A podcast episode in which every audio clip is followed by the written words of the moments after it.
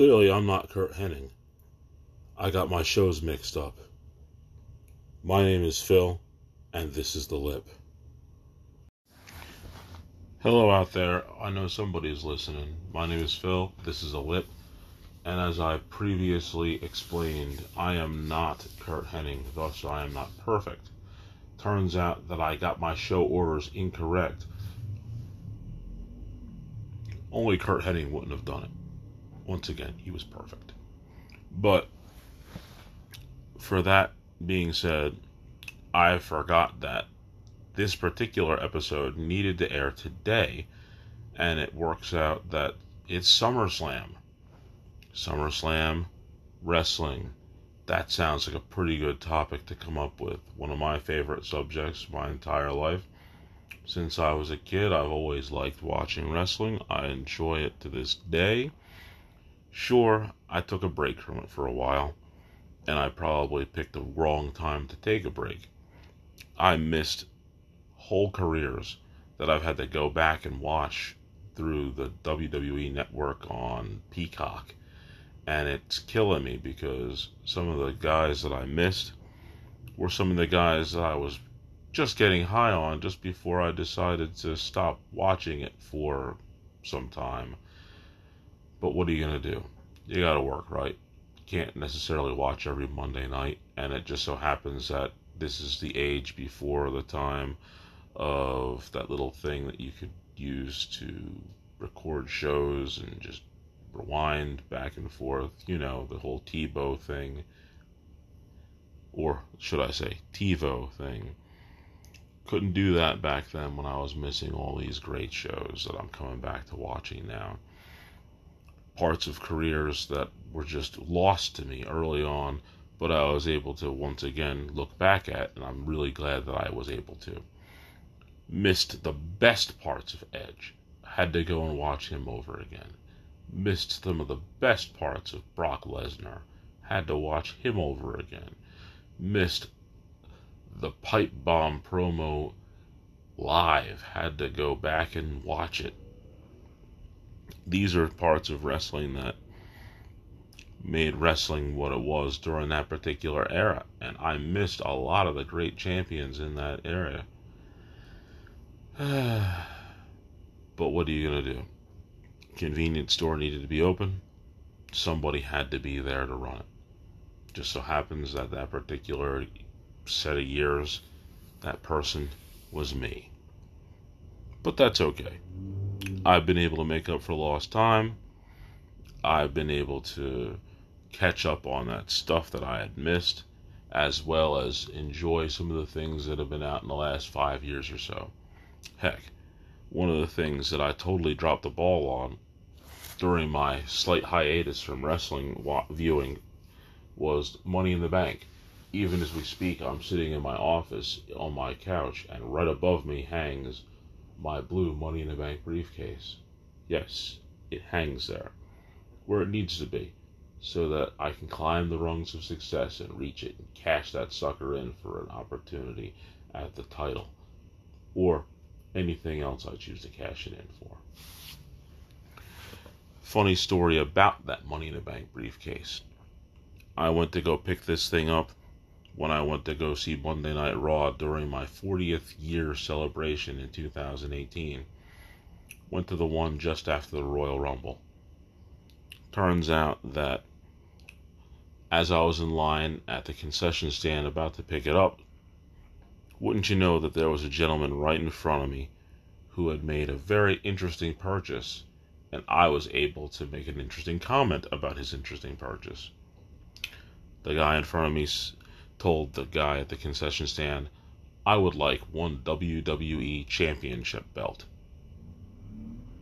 The guy looked, pulled out his money, started to pay the guy.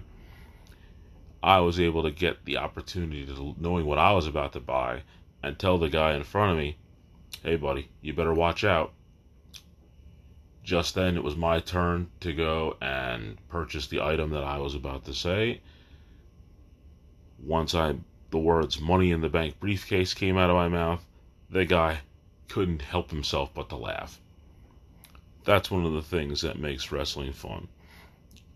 so entertaining as long as you can suspend your disbelief.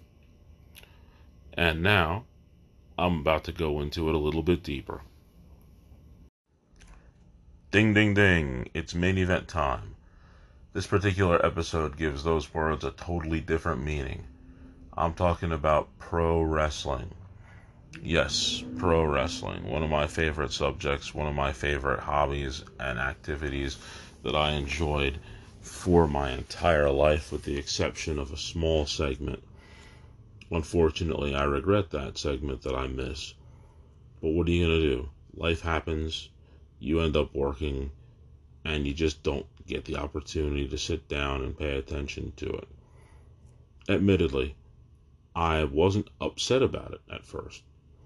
I had so many other things going on in life. I mean, I was getting myself together, I was getting into management at the convenience store that I was working in and I just really didn't have the time to really focus on it as much as I would have liked to or had focused on it in the past. Prior to this particular point, I would go over to my cousin's house and watch pretty much every pay per view as it went on. But because I had to work, I didn't have as many opportunities to make it down to my cousin's house on Sundays, and thus I didn't quite get the opportunity to watch all the matches that were out at the time.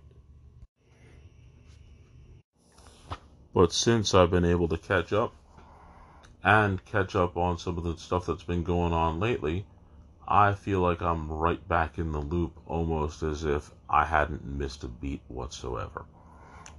The first thing I can certainly say is I remember back when I was a kid and I just enjoyed it so much because it just seemed like it was so real. Admittedly, they definitely have an element that you need to consider as you're watching it. You have to be able to suspend your disbelief once you get older. But as a kid, those larger than life athletes are doing things that just seem impossible. And you get right behind the guys who are just that make you seem like the odds are against them because some bad guy is beating them up but it just makes you feel so much better as a child when you cheer and all of a sudden you see that good guy turn and look at the crowd and get energized and is able to overtake that bad guy. And again, like I said, as an adult, you suspend your disbelief. You know that the good guy and the bad guy are trying to put on a unique athletic entertainment scenario. And what you have to do is enjoy it for what it is. Two guys or two ladies who are highly trained athletes who are putting on an incredible show. Without a doubt, it requires a great deal of timing and training in order to make it look as smooth as it does when it's done right. And when it is done right, it is an absolute thing of beauty there are those people out there who say, well, these guys are completely staged and they have no ability whatsoever. To that, I say, no, you're completely wrong. A lot of these guys have athletic backgrounds in a variety of different sports. I mean, for example, real sports. Guys like the Macho Man Randy Savage was a baseball player drafted by the Cincinnati Reds at one time everybody may not necessarily know that Hacksaw Jim Duggan and the Million Dollar Man played football, especially in this generation now. They probably weren't thinking of anything other than professional wrestlers. Ron Simmons was just an absolute beast, absolute beast of a defensive tackle. As well as that other guy, Lex Luger, the total package. He was a crazy Miami Hurricane who played a little bit of semi pro ball as well. And there is another guy who played a little bit of football that most people should recognize. That guy, he had a little bit of a career outside of wrestling, and during wrestling, some people would say he was an okay wrestler. I mean, and to think that this guy wasn't an athlete, knowing what I know about him that I'm about to tell you, will make you think a little bit twice. This particular guy, when he was playing college football, happened to be starting over a professional football Hall of Famer, Warren Sapp, until he ended up blowing out his knee. And this guy is The Rock. Yeah, he actually started over on uh, Warren Sapp before he blew out his knee. It's literally impossible for somebody to be able to look me in the face and tell me that somebody who could start over Warren Sapp at any level of his career playing football isn't an athlete. Then you look at some of the others who also had athletic backgrounds. Some of the ladies, like um, I believe it was Nikki Bella, was a really good soccer player at one time. Charlotte Flair, lots of athleticism in her background as well. These people were absolutely no question athletes. And then you want to talk about guys who wrestled amateur style, which is realistically what wrestling was meant to be originally. These are some guys that you really don't want to mess with, and they are, without a doubt, tough guys in and out of the ring. I mean, people like Shelton Benjamin and Dolph Ziggler had incredible wrestling careers in college. Um, just so happens that Shelton Benjamin was actually a teammate of Brock Lesnar when they were in college wrestling of course, anybody who's anybody knows about Kurt Angle, the Olympic gold medalist who won a gold medal with a broken freaking neck. So there's no doubt about it. He's a definite athlete and tough guy that you don't want to mess with in reality. So another thing, AJ Styles, current wrestler, doing pretty big things, has been doing them for a while he was a pretty good wrestler in high school as well. These guys have a tremendous skill set that transitions well to the ranks of professional wrestling and it allows them to be able to make their stuff look more realistic than other people might be able to because they have that background, they know that competition, they have that intensity, and that's why those guys that I mentioned are, in fact, some of the best who've ever done it. Two other guys who actually did sports that were more near and dear to my own personal heart, considering that throughout high school I was a three year letterman in track, shot put and discus, particularly the events that I did and focused on. Um, Jim the Anvil Neidhart part of the Hart Foundation and Hart family, was a shot putter who threw 60 feet, besides the fact that he also played football as well. And then another guy who some people know a little bit, and eh, arguably he could be considered a decent wrestler. But I've listened to his podcast more than once, and he brought up something that I didn't know about him. What I found out, I was even more enthralled by this gentleman. just so happens that he was a very decent discus thrower, and of all the events between the shot put and discus, the discus has always been my favorite. In fact, sitting here in my office is one on the uh, on a pile of bins that I got over there. Last one I actually threw when I was throwing. This gentleman, who was a discus thrower, who I keep in very high regard, was Stone Cold Steve Austin. Yeah. Austin, the rattlesnake, the bionic redneck, a whole bunch of things you could call this man, but the one thing you can also call him is a discus thrower. These people in their lives did more than just pro wrestling, although they dedicated themselves to it at such a level that they actually achieved more than most people would even begin to imagine and the entertainment value that they provide is over the top, to say the least. When I was growing up, the two big companies were WWF slash WWE and the NWA, which ended up turning into WCW. Totally different styles of wrestling, both of them entertaining, much like we have today in a more modern sense, we have AEW, which is taking up that secondary spot, and yet again, WWE is still around, holding the point, being the top brand. Seems like wrestling is always best when you have that kind of competition. Two different types of wrestling, two different companies who have different agendas with athletes who are entertaining us in different ways. So it's not to say that we all have to have chocolate. We could also have strawberry if we'd like. It's a good thing. It's a great thing, especially for the athletes themselves, because it's like anybody.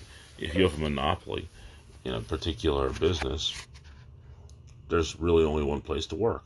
And if you can't get a job there, well, it looks like you're out of luck.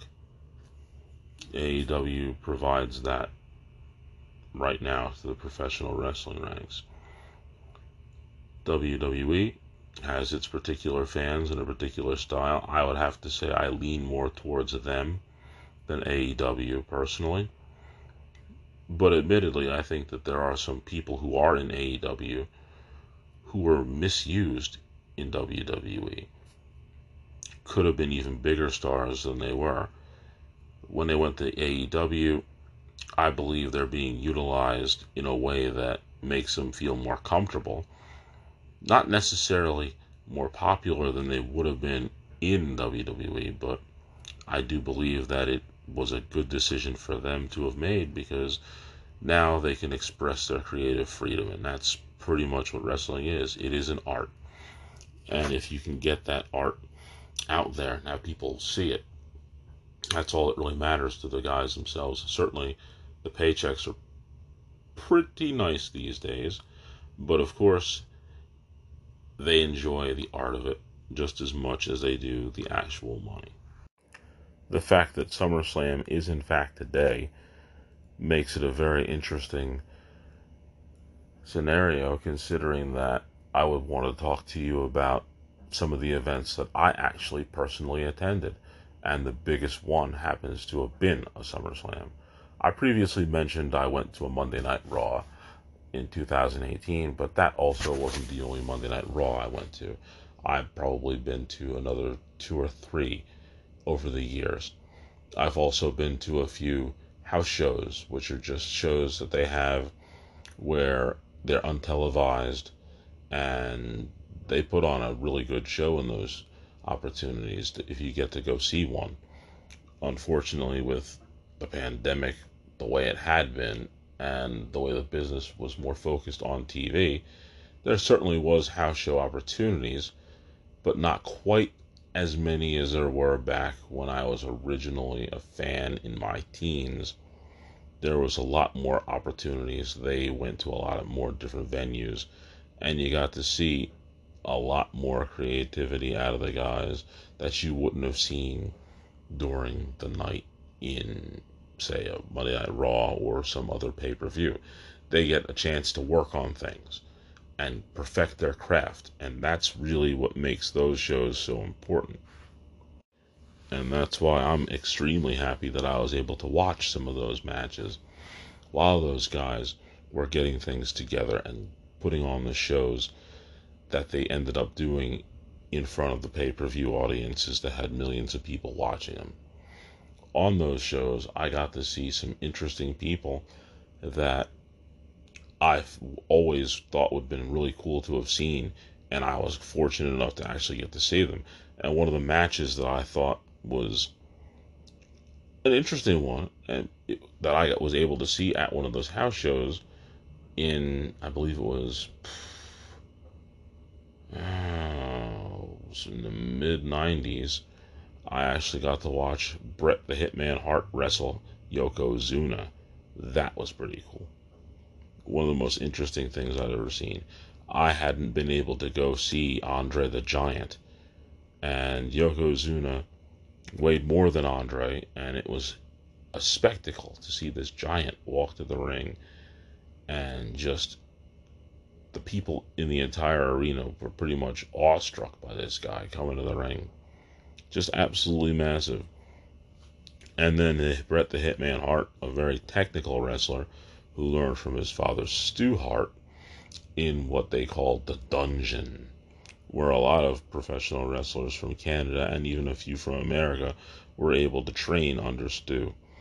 And those guys ended up learning so much about the timing, about how to make submissions look great, and how to actually make it look like you are in absolute agony. Unfortunately for those people, when Stu Hart actually was training them, he did in fact apply holds probably a lot snugger than you should, and there are many stories of wrestlers who went into the dungeon and just were tormented by Stu Hart.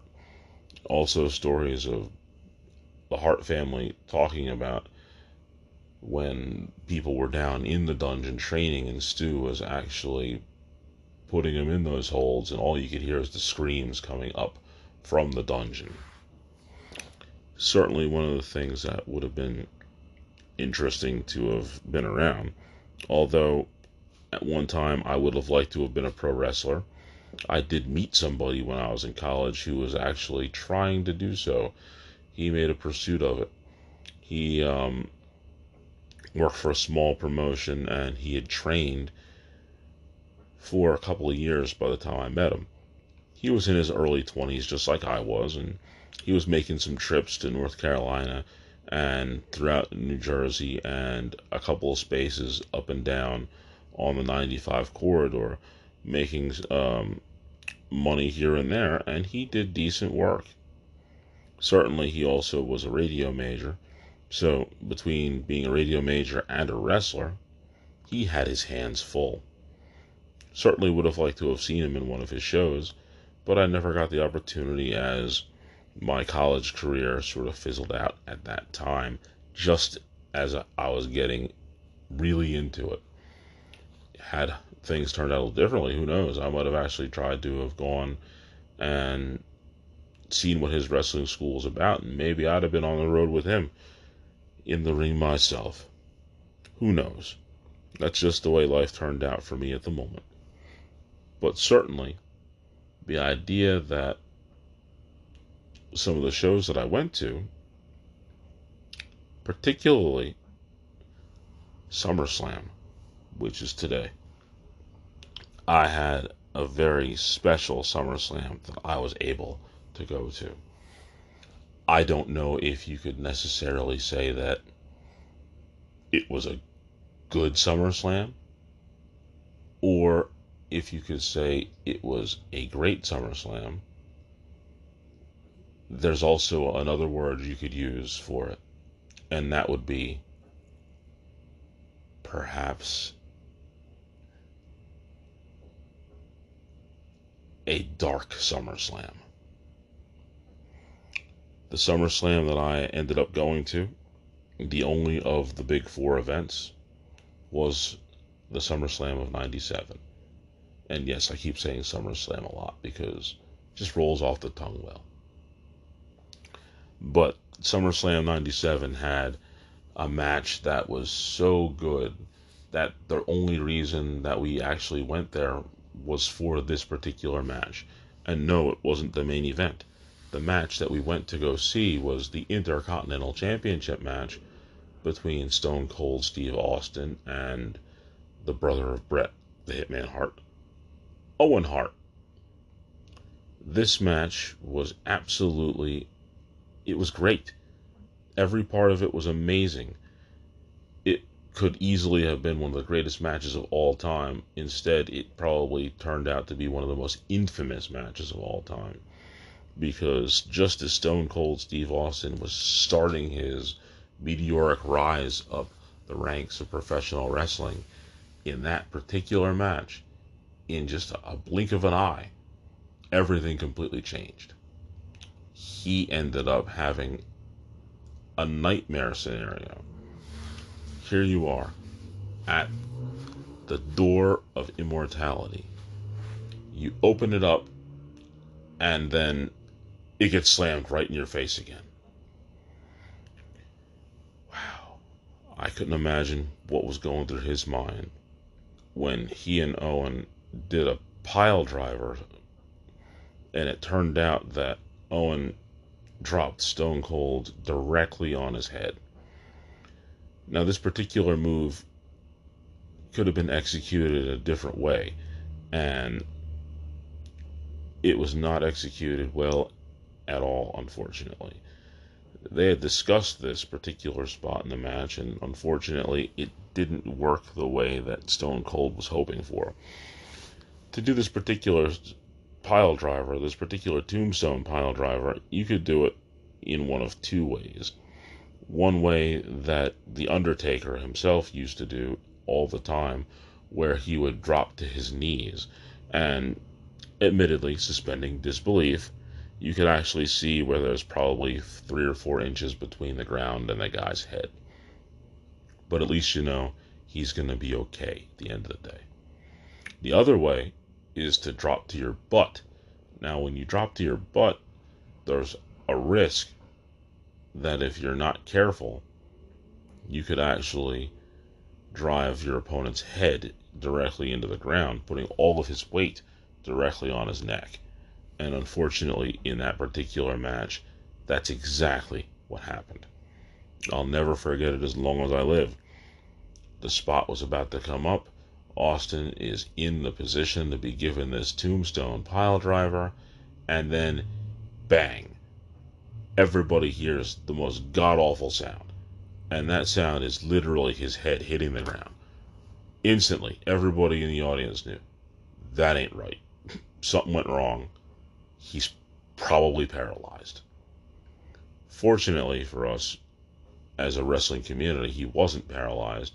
Unfortunately, he did, in fact, do some serious damage to his neck, which ended up shortening his career drastically because that injury he had to have surgery for it, had to fix his broken neck, and it shortened his career horribly. The man ended up retiring at the age of 38. And certainly, this day and age, you look at some of the professional wrestlers I already mentioned, AJ Styles. That guy, he's my age. He's 43 and he's still going. That's a good five years longer than Austin ever had. And the question we all wonder is what could it have been? We have gotten a couple of dream matches out of Austin that we wouldn't be able to get in real life now? Thinking about it, would Austin's neck have been able had not been broken, would he have gotten that match with Hulk Hogan? Could you imagine? Hulk Hogan versus Stone Cold Steve Austin main event of WrestleMania.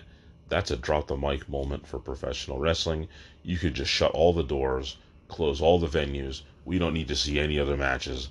That's the one. Granted, it's not going to be the best technical match in the world, but because of the way that those guys are so popular, had that match ever happened, the roof would have blown off no matter who would have won.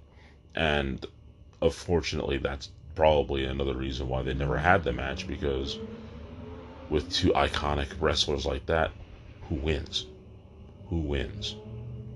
Answer not Austin, not Hogan, but everybody watching. We all would win.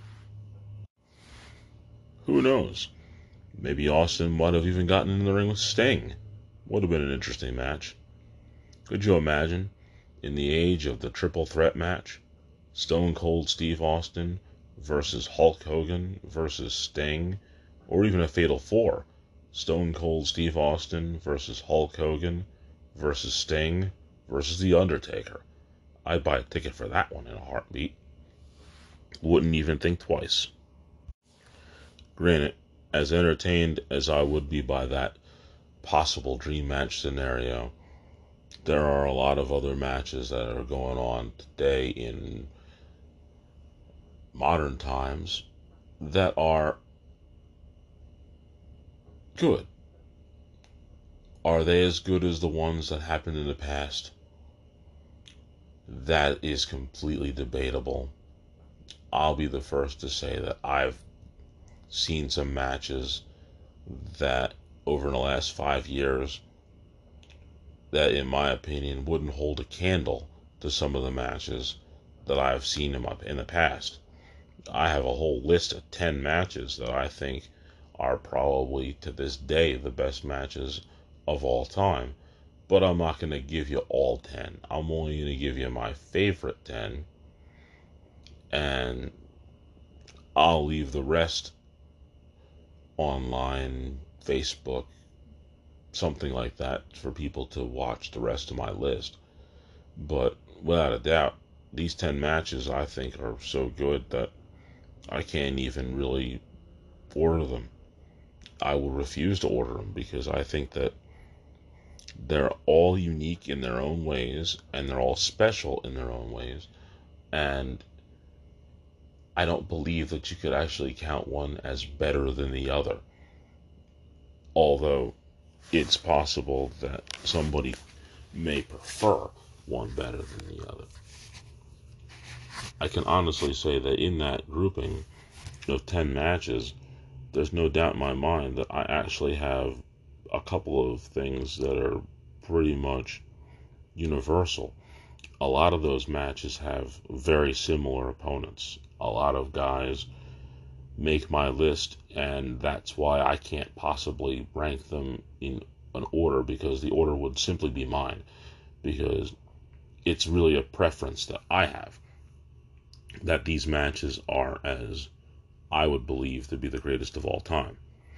Without a doubt, the fact that I think that these matches are the greatest of all time, and the fact that a lot of the guys who are in these matches are repeat customers. For example, I've found a couple of the matches just in my top five that have the same people in them.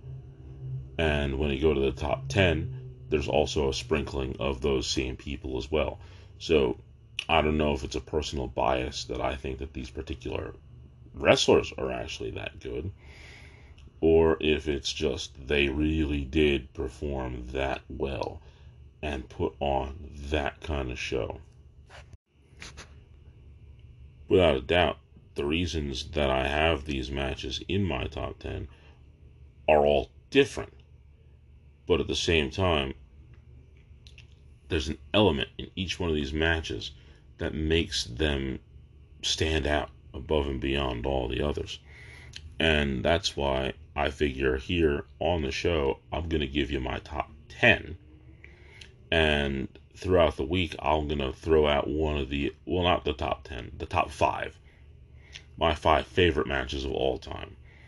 And I'm to sprinkle in the other five throughout the rest of the week before the next show comes up.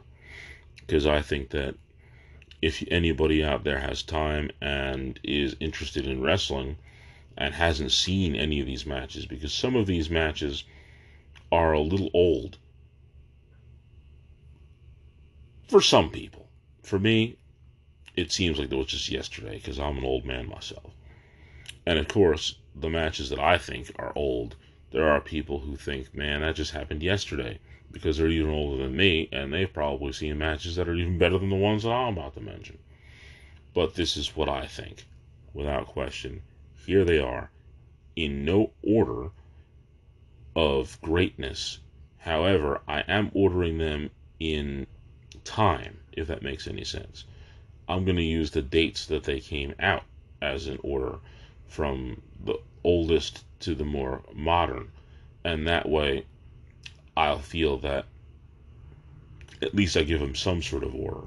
Even though if I was to pick, they may not necessarily be in that particular order in order to make them the best matches I've ever seen. Here they come. If you have a pen or pencil, you can write it down. If not, the time code for this particular segment is 29 minutes and 15 seconds, and you'll be able to actually be able to go back to this point and see these matches that I'm about to tell you. And I recommend strongly that you should watch these matches because they all tell a story, a struggle, and the outcome of their struggle is unfolded at the end of the match and you just feel that the person who won each one of these matches was the person who needed the win, and you feel good about it. And at the end of the day, even if the other guy had won, because the way the match had gone, you'd be just as satisfied. The oldest match that I've found is Starcade 83, Ric Flair versus Harley Race for the NWA Championship. Starcade 83, Ric Flair versus Harley Race, NWA Championship. Next, Starcade 85, Tully Blanchard versus Magnum TA for the United States Championship. Now, I forgot to mention that Ric Flair and Harley Race is inside a steel cage. And that's important because in Starcade 85, Tully Blanchard versus Magnum TA is also inside a steel cage. And it has a stipulation of I quit. Not like the stipulations that you hear before in other I quit matches. The guy physically has to hold the mic up to his opponent and the guy has to say it it's just incredible. The way that match ends, my goodness, it's worth watching that match. Whew. Number three, one that's widely regarded as maybe the best match of all time, and it's clearly in that category. WrestleMania 3, Ricky the Dragon Steamboat versus Macho Man Randy Savage for the Intercontinental Championship probably, without a doubt, one that everybody considers one of the greatest matches of all time. I enjoy it thoroughly. Next, 1991 had two matches that I thought were on that level, above and beyond. Um, not everybody may have been as familiar with one of the combatants, but trust me, if you go back and watch some of this guy's footage from Japan, you'll be impressed because he's an amazing wrestler with tremendous talent, and the only person that he could have been in the ring with to pull this match off and make it as good as it was was the man that he was in there with. This is the second of a series that they had. They wrestled each other in Japan, and this is Super Brawl 91, Ric Flair versus Tatsumi Fujinami for the World Heavyweight Championship. Absolutely worth a watch. No doubt about it. And the final match, again, like I said, not in any particular order. SummerSlam of that same year, 1991. Bret the Hitman Hart stepping into the ring against Mr. Perfect for the Intercontinental Championship. That match holds up without doubt. In my opinion, it's one of the best of all time. And what people may not think that same way, but you couldn't tell me that it isn't one of the best matches of all time. And if you ask people who like both Bret the Hitman Hart and Mr. Perfect Curt Hennig, what was one of their favorite matches to watch from either of those two, and almost certainly they're going to bring up this one. It's that kind of match with that kind of ending. Just an incredible performance by both of those gentlemen. And once again, I said it in no particular order except for the years that they came out. And I'll go over them one more time. And I can't recommend it enough for you to take a few minutes during your week or month or year, whatever it is. Just, I think that if you're a fan of wrestling and you haven't seen these five matches, it's worth going out of your way to do it. Once again, Starcade 83, Ric Flair versus Harley Race, NWA Championship inside the steel cage. Starcade 85, Tully Blanchard versus Magnum TA for the United States Championship in an I Quit match. WrestleMania 3, Ricky the Dragon Steamboat versus Macho Man Randy Savage for the Intercontinental Championship. Super Brawl 91, Ric Flair versus Tatsumi Fujinami for the World Heavyweight Championship. And last but not least, Bret the Hitman Hart versus Mr. Perfect in SummerSlam 91 for the Intercontinental Championship. Absolutely legendary matches.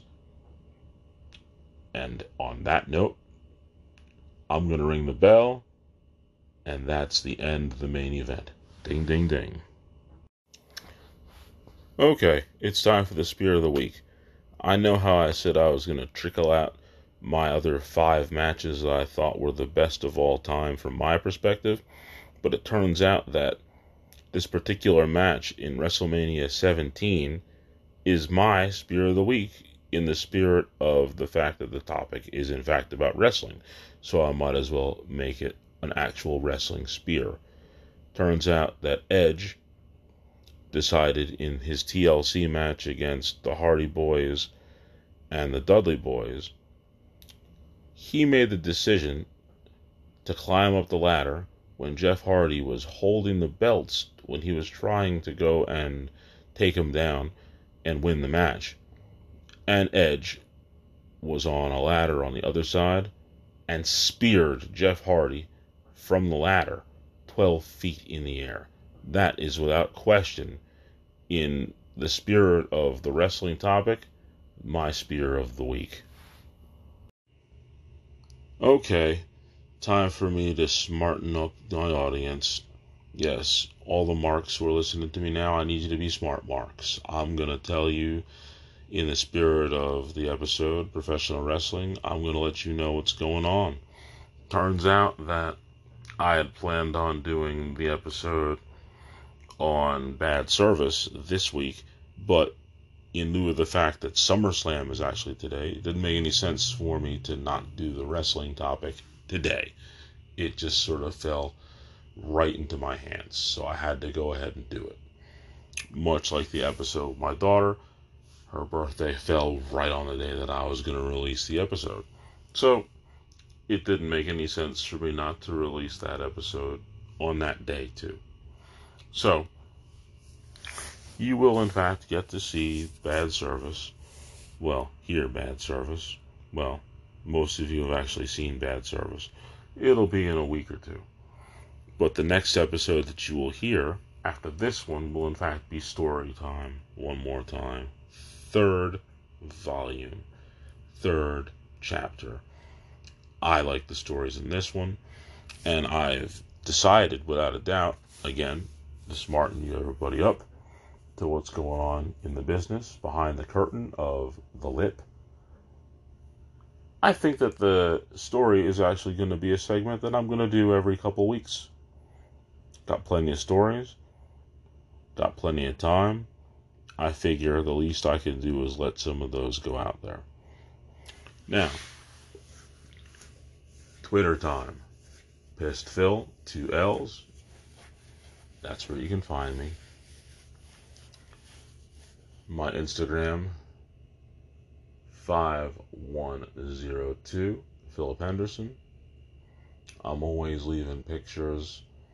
I'm always putting my show out there. That's the only thing that I use Instagram for is my show content. So go ahead, have a look. I don't want to be making all these collages for nothing, huh? turns out that I'm having a blast doing this, and I hope that you're enjoying listening to it. And for now, I do believe that we're going to part ways, but that doesn't mean we won't be talking later. My name is Phil. Oh, wait a minute. I can't end yet. Because there is something that you need to know before you go. I can never make this mistake. My goodness. I absolutely almost blew a spot right there. Good grief. It's a false finish. I need to kick out. Good grief. That was pretty close. Two count. Two and a half. Just got my shoulder up. Good lord, I was locked in a submission hold and just made it to the ropes in order to break it. Unreal. There's no doubt about it. There's plenty of times when I give the words of wisdom to everybody and they pertain to other scenarios and other situations. But without a doubt, these words of wisdom apply to me. Hopefully, they don't apply to you, but without question, they apply to me. The way that this show is gone, my goodness. And this is one of my favorite subjects. My lord, my lord, my lord. Before I tap out, which I almost did, I didn't give you the words of wisdom. Here they are. And more so, I need to pay attention to them. Because at the moment, just so happens that I am as sharp as a deflated beach ball. Just look at the way that I've been handling myself today. Unbelievable. Without a doubt, as sharp as a deflated beach ball. That's exactly where I'm at. Okay, let's try this again. That is the end. The bell has in fact rung, and my hand is being raised. This is the end. We all win. This is the lip. I am Phil. See you next time.